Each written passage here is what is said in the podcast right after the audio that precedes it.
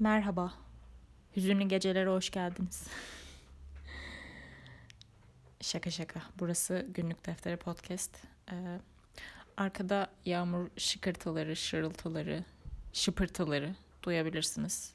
Bir an böyle radyolarda vardı ya işte eskiden radyo programı. Böyle şiir okurlardı. Onun gibi romantik bir ortam gibi oldu ama. Ee, biliyorsunuz bu evin derdi bitmiyor zaten komşusu bitse matkabı falan derken zaten engelleyemediğim dış sorunlar var.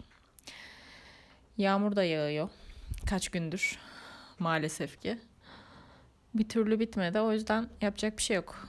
Ee, yağmur seven bir insansanız sizin için zaten iyi olacaktır. Arkada doğal bir yağmur fonu olacak bugün.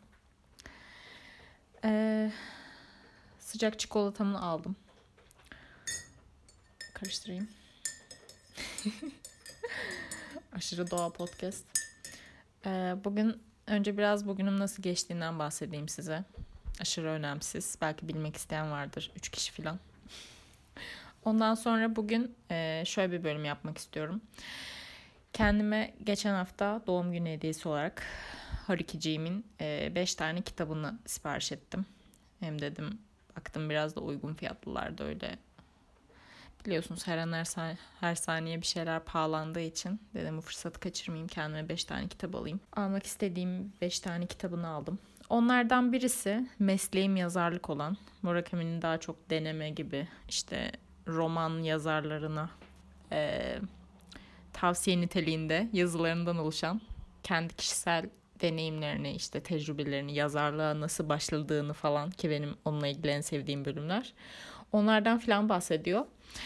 E, Rüzgarı Dinle kitabında e, o detaylar çok fazla vardı son hatta hatırlarsınız bir bölümde okumuştum.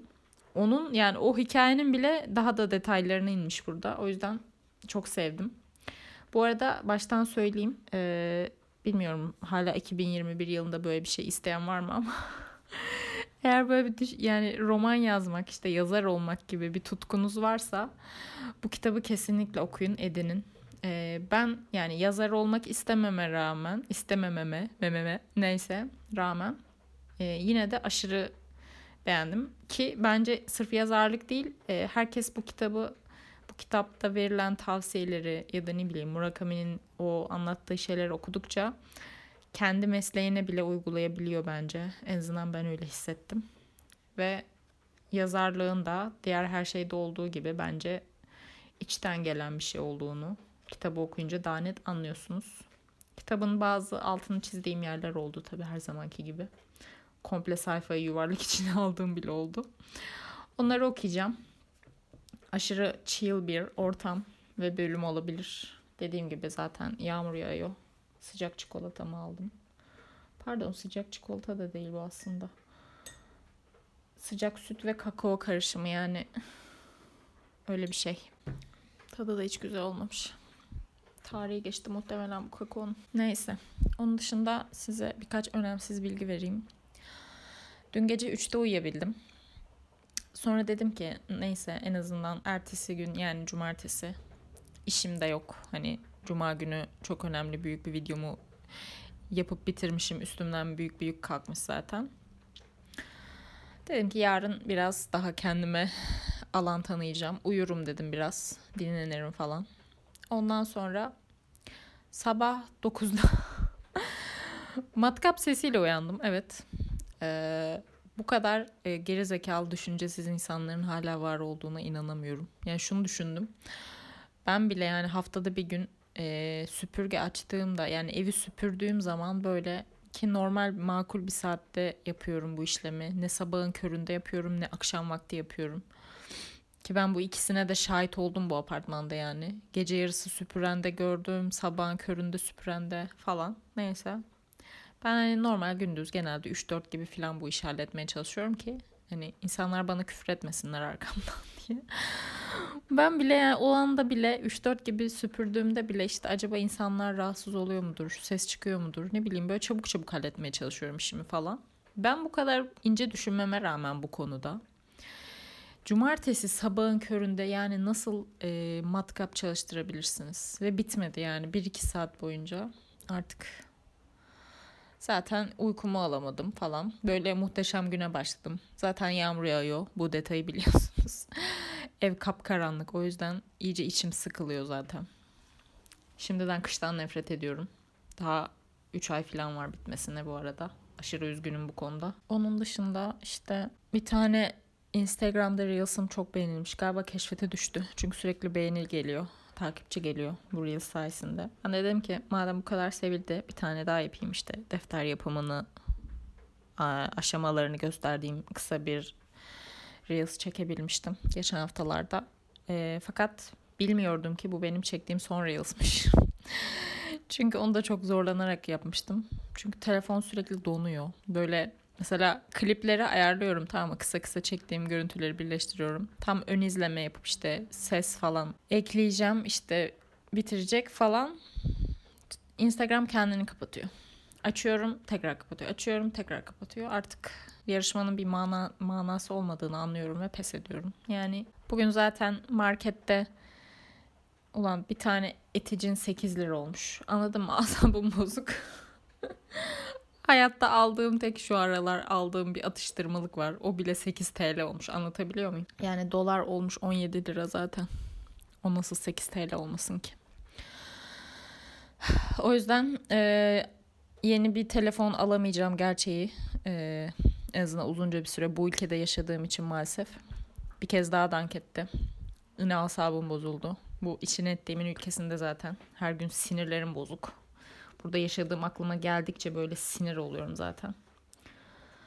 Her sabah aynı simülasyona gözlerimi açtığımı düşündükçe. Allah beni neden Amerika'da bir tatlı Mrs. Smith falan olarak yaratmadığını düşünüyorum bazen.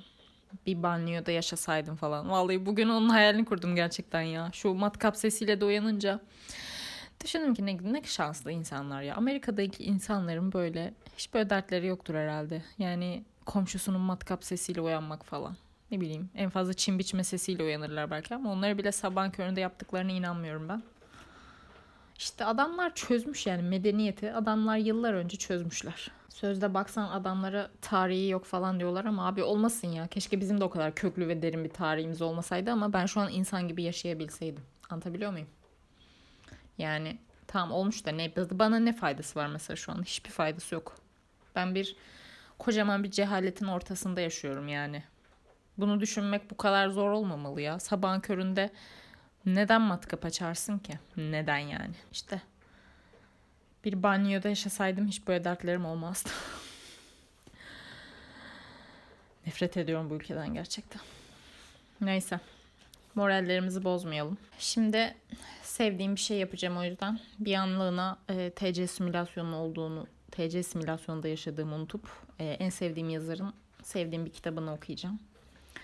Belki size de ilham olur. Şimdi bu arada kitaptan biraz bahsedeyim. Kitapta 11 bölüm var. Ee, işte falan filan. Neyse ben şimdi sırayla gideceğim. O yüzden biraz parça parça olabilir ama her bir çizdiğim şeyle ilgili de yorum yapmak istiyorum dinlemek isterseniz diye. Şöyle bakalım ilk zamanlarda. Çünkü buradan altını çizip Instagram'a koyduğum da oldu. Hoş yani beğenilmişti falan. Evet ilk ile başlıyorum. Şimdi pardon 30. sayfayı çizmişim. Yine burada işte yazar olmadan önceki hayatını biraz daha detaylı anlatıyor. Şöyle bir şey çizmişim. Ve bugünlere de uygun gerçekten. Şuradan başlıyorum. Ancak zor bir durumun içindeyseniz ve bu durum daha da çetin koşullara yol açıyorsa şimdi içinde bulunduğum durum zor olabilir ama ileride bu durum iyi bir sonuç verebilir diye düşünün derim. Bu bir teselli olur mu bilemem ama dediğim şekilde düşünüp gayret etmeye devam edin lütfen. Yani bilmiyorum haklı olabilirsin Murakami. Bir yerin altında çizmişim. Onu zaten söylemiş olabilirim ama Şöyle söyleyeyim. Neredeydi o?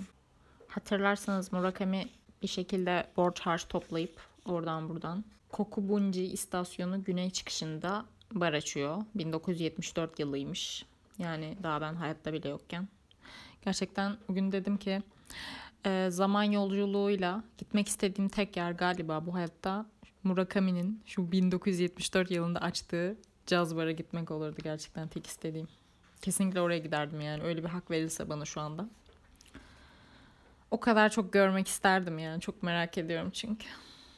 Neyse konumuza dönelim. Yine bu yazarlıkla ilgili bölüme geldik şimdi. Biliyorsunuz Murakami bir e, statta maç izlerken birden e, ben de roman yazabilirim diye bir düşünce geliyor aklına. E, şimdi onunla ilgili bir paragraf okuyacağım. O zamanki hissimi şimdi bile net bir şekilde hatırlıyorum. Gökyüzünden bir şey pırıl pırıl parlayarak düşmüş. Ben de onu iki elimle güzelce tutmuşum bir, gibi bir histi. O şey nasıl olmuştu da tam benim avucumun içine düşmüştü. Nedenini bilmiyordum. Ne o zaman biliyordum bunu ne de şimdi biliyorum. Ancak nedeni ne olursa olsun böyle bir şey olmuştu işte. Bu şey böyle ifade etmek yerinde olur mu emin değilim ama vahiy gibi bir şeydi. İngilizce'de epiphany diye bir sözcük vardır. Japonca'da özün aniden tecellisi, sezgiyle gerçeğin kavranması gibi zor anlaşılır bir karşılığı vardır. Basitçe söylersem bu şu demektir. Bir şey bir gün aniden gözünün önünde beliri verir ve onunla birlikte her şeyin görüntüsü de değişir. Bu tam da o öğleden sonra benim başıma gelen bir şeydi işte. Dave Hilton'un vurucu olarak güzel ve keskin bir vuruş yaptığı tam o anda falan filan işte sonra yine devam ediyor. O zamanlarını anlatıyor. Ay bana kalsa hepsini okurum ama işte olmaz. Şimdi çeviriyorum o yüzden. Sadece altını çizdiğim bölümü okuyacağım. İşte burada edebiyat ödüllerinden bahsediyor. Evet şimdi en güzel yeri buldum galiba. Şöyle başlıyor. Peki ama neyin gerekli olduğunu, neyin o kadar da gerekli olmadığını ya da tamamıyla gereksiz olduğunu nasıl belirleyebiliriz? Kendi tecrübelerime dayanarak söylersem bunun da çok basit bir yöntemi vardır. Kendine ben bunu yaparken eğleniyor muyum diye sormak bir çıkış noktası olabilir. Eğer senin için önemli olduğunu düşündüğün bir amaca göre hareket ederken ortaya kendiliğinden doğal hali doğal haliyle eğlence ve sevinç çıkmıyorsa, bunu yaparken yüreğin heyecanla çarpmıyorsa orada bir sorun, bir uyumsuzluk var demektir. Bu durumda bir kez daha en başa dönüp eğlenceye engel olan gereksiz parçayı doğal olmayan unsuru oradan çıkarman gerekir. Evet, benim de bu hayatta galiba en bu hissiyatı hissettiğim durum defter yaparken ki halim galiba en çok o zaman hayattan koptuğumu ve eğlendiğimi hissediyorum bu hayatta. Onun dışında şöyle devam ediyor. Rüzgar'ın şarkısını dinleye yazıp da Gunzo'nun yeni yazarlar ödülünü aldığım sıralarda işlettiğim bara liseden bir sınıf arkadaşım gelmiş ve o kadarlık bir şeyle ödül alınıyorsa ben bile yazabilirim diyerek gitmişti. O böyle deyince elbette biraz alınmıştım ama açıkçası aslında belki de tam da onun dediği gibidir. Bu kadarını sanırım herkes yazabilir diye düşünmeden de edememiştim. Burayı okunca da okuyunca da çok içim rahatlamıştı gerçekten. Çünkü şöyle düşündüm. Demek ki e, Murakami'nin de bok gibi arkadaşlar olmuş hayatında. İçim rahatladı diyebilirim gerçekten. Ya bu arada bilmiyorum belki biliyorsunuzdur ama Murakami 30 yıldır her gün koşuyormuş. Yani bunu düşündüğümde gerçekten delirecek gibi oldum. Çünkü bir insan nasıl her gün koşabilir? Yani mesela kış ayı diye bir şey var. Mesela şu an dışarıda öyle bir yağmur yağıyor ki. Ben bugün iki dakika dışarı çıkayım dedim tamam. Yani soğuktu yine ama öylesine bir çıkayım biraz yürüyeyim işte markete falan giderim dedim. Bir de tam benim şansıma tam çıktığım gibi böyle çok şiddetli yağmur yağmaya başladı ve kendim eve geri dön nasıl döndüğümü bilmiyorum yani ıslandım falan böyle. Yani mesela yağmur yağıyor, kar yağıyor ne bileyim. Hani olur da canın istemez belki güneşlidir ama falan. Yani bir insan nasıl her gün aynı şeyi yapacak motivasyonu kendinde bulabilir gerçekten çok tuhaf geliyor bana ya. Yani ben yazın belki hatırlarsınız şöyle bir haftalığına düzenli yaşama gibi bir şey yapmaya çalıştım kendi içimde. O da e, düzenli yaşamaktan kısıt işte her gün aynı saatte saat 6 gibi yürüyüşe çıkmaya karar verdim işte. Baya 10 bin adım atıp eve geri dönüyordum. Ama bu bile en fazla bir hafta sürebildi. Sonradan gidemedim yani.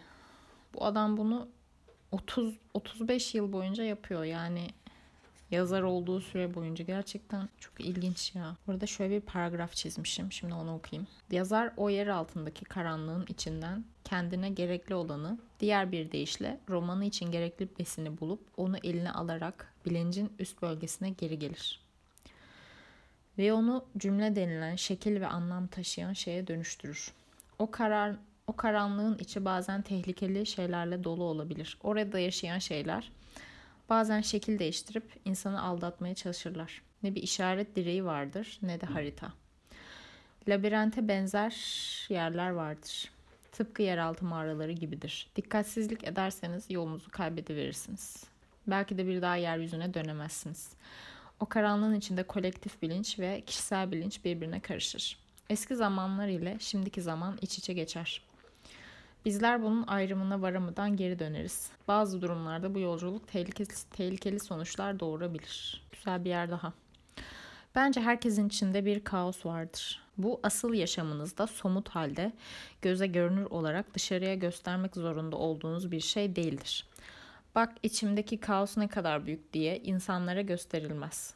İçindeki kaosla karşılaşmak istiyorsan ağzını kapatır, bilincinin derinliklerine tek başına inersin. Yüzleşmemiz gereken kaos, yüzleşmeye değecek gerçek kaos oradadır. Tam da ayağımızın ucunda duruyordur. Fena. Bu arada okul hakkında diye bir bölüm var 8. bölümde.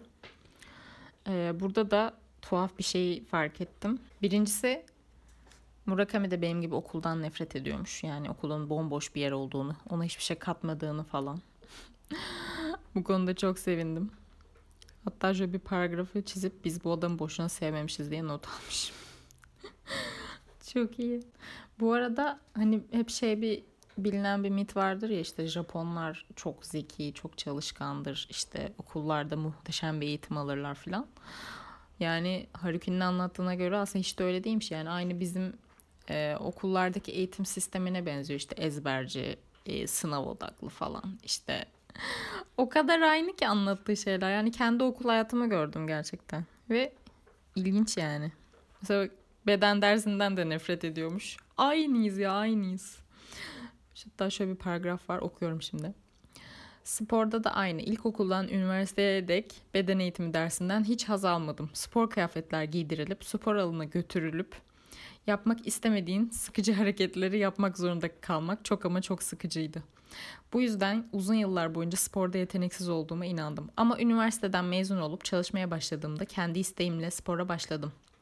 Ve bu bana çok keyifli geldi. Spor yapmak bu kadar eğlenceli bir şeymiş demek diye düşünüp öyle duygulandım ki nerede, neredeyse gözlerimden yaş gelecekti. Peki o halde o güne dek okulda yaptırılan spor neyin nesiydi acaba? Böyle düşündüğümde şaşkınlığa düştüm. Elbette her bir insan diğerlerinden farklıdır. Kolayca genelleme yapmak uygun olmaz ama uç bir söylem gibi gelse de okuldaki beden eğitimi derslerinin insanları spordan soğutmak için var olduğunu söyleyebilirim. Ay o kadar doğru ki ya. Ben de aynısını hissettim.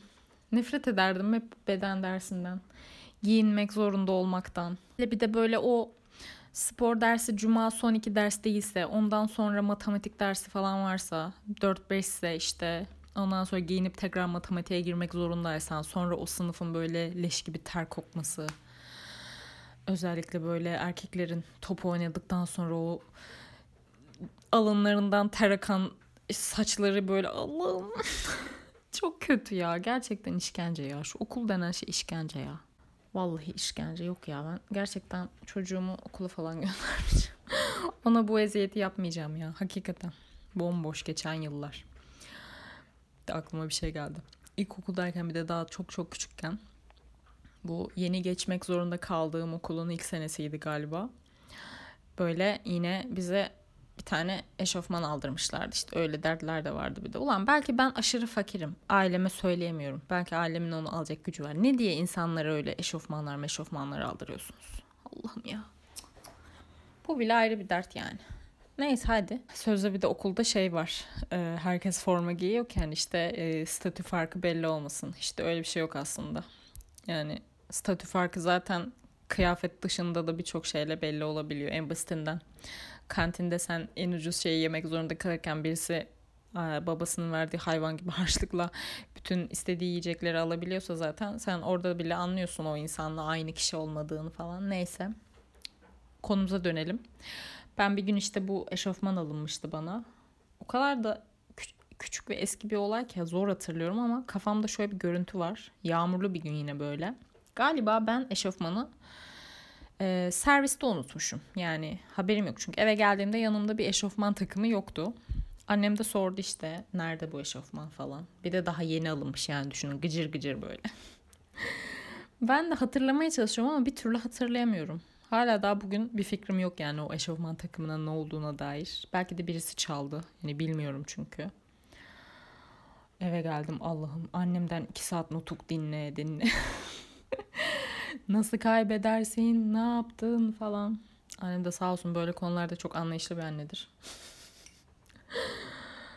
yani böyle aşırı bağırıp çağırmalı, dövmeli bir tarzı yoktu ama yani yine de böyle bir kendinizi kötü hissettirecek kadar böyle bir kafanızın etini yerdi yani.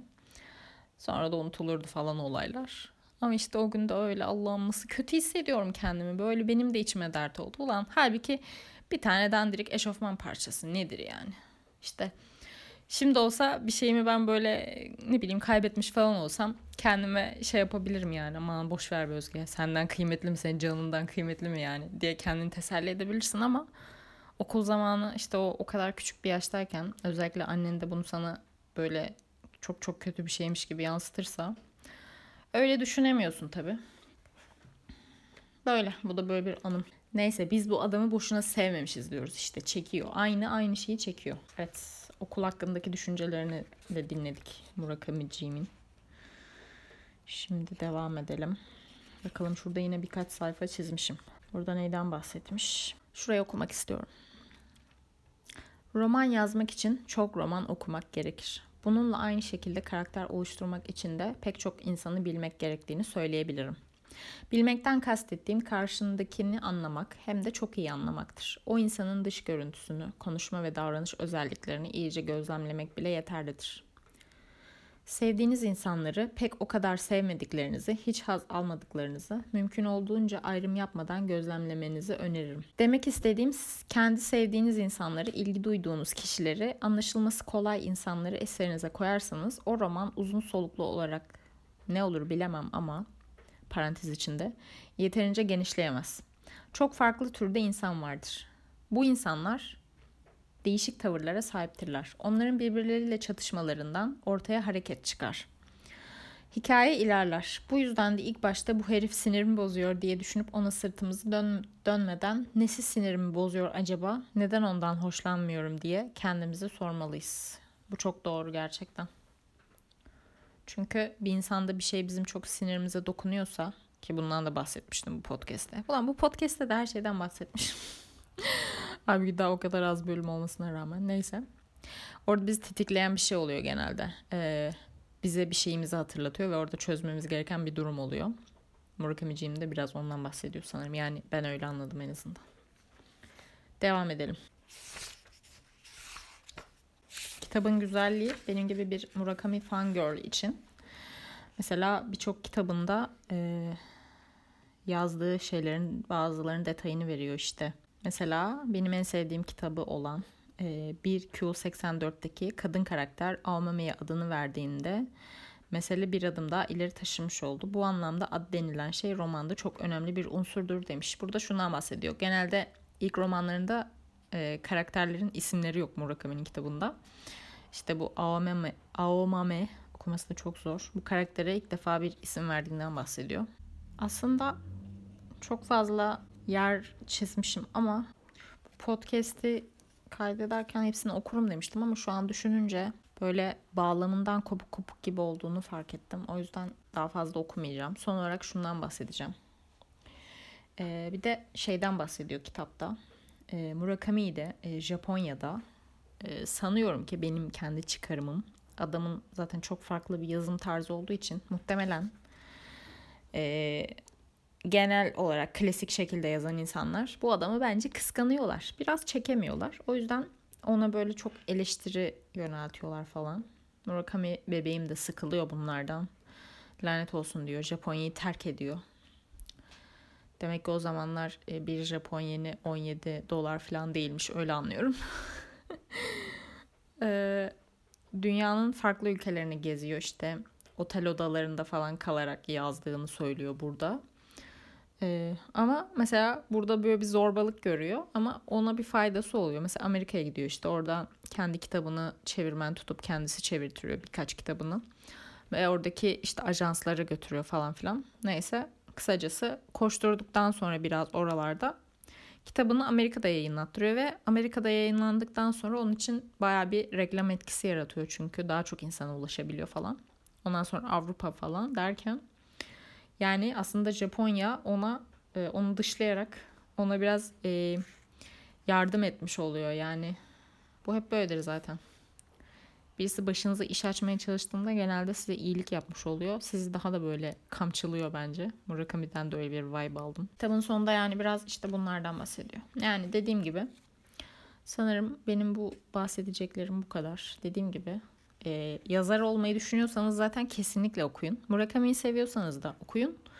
Onun dışında hiç bu işlerle alakası olmayan bir insan da okuyabilir bence. Çünkü boş bir kitap değil yani. Benim hoşuma gitti, sevdim. Severek okudum. Beş kitaptan birincisini bitirmiş oldum. Ve sanırım e, koşmasaydım yazamazdım. Kitabını da aldım. Ona başlayacağım sanırım. Bu arada hepsini birden bitirmek istemiyorum ama e, bağımlılık gibi bu kitaplara başlayınca duramıyorum gerçekten.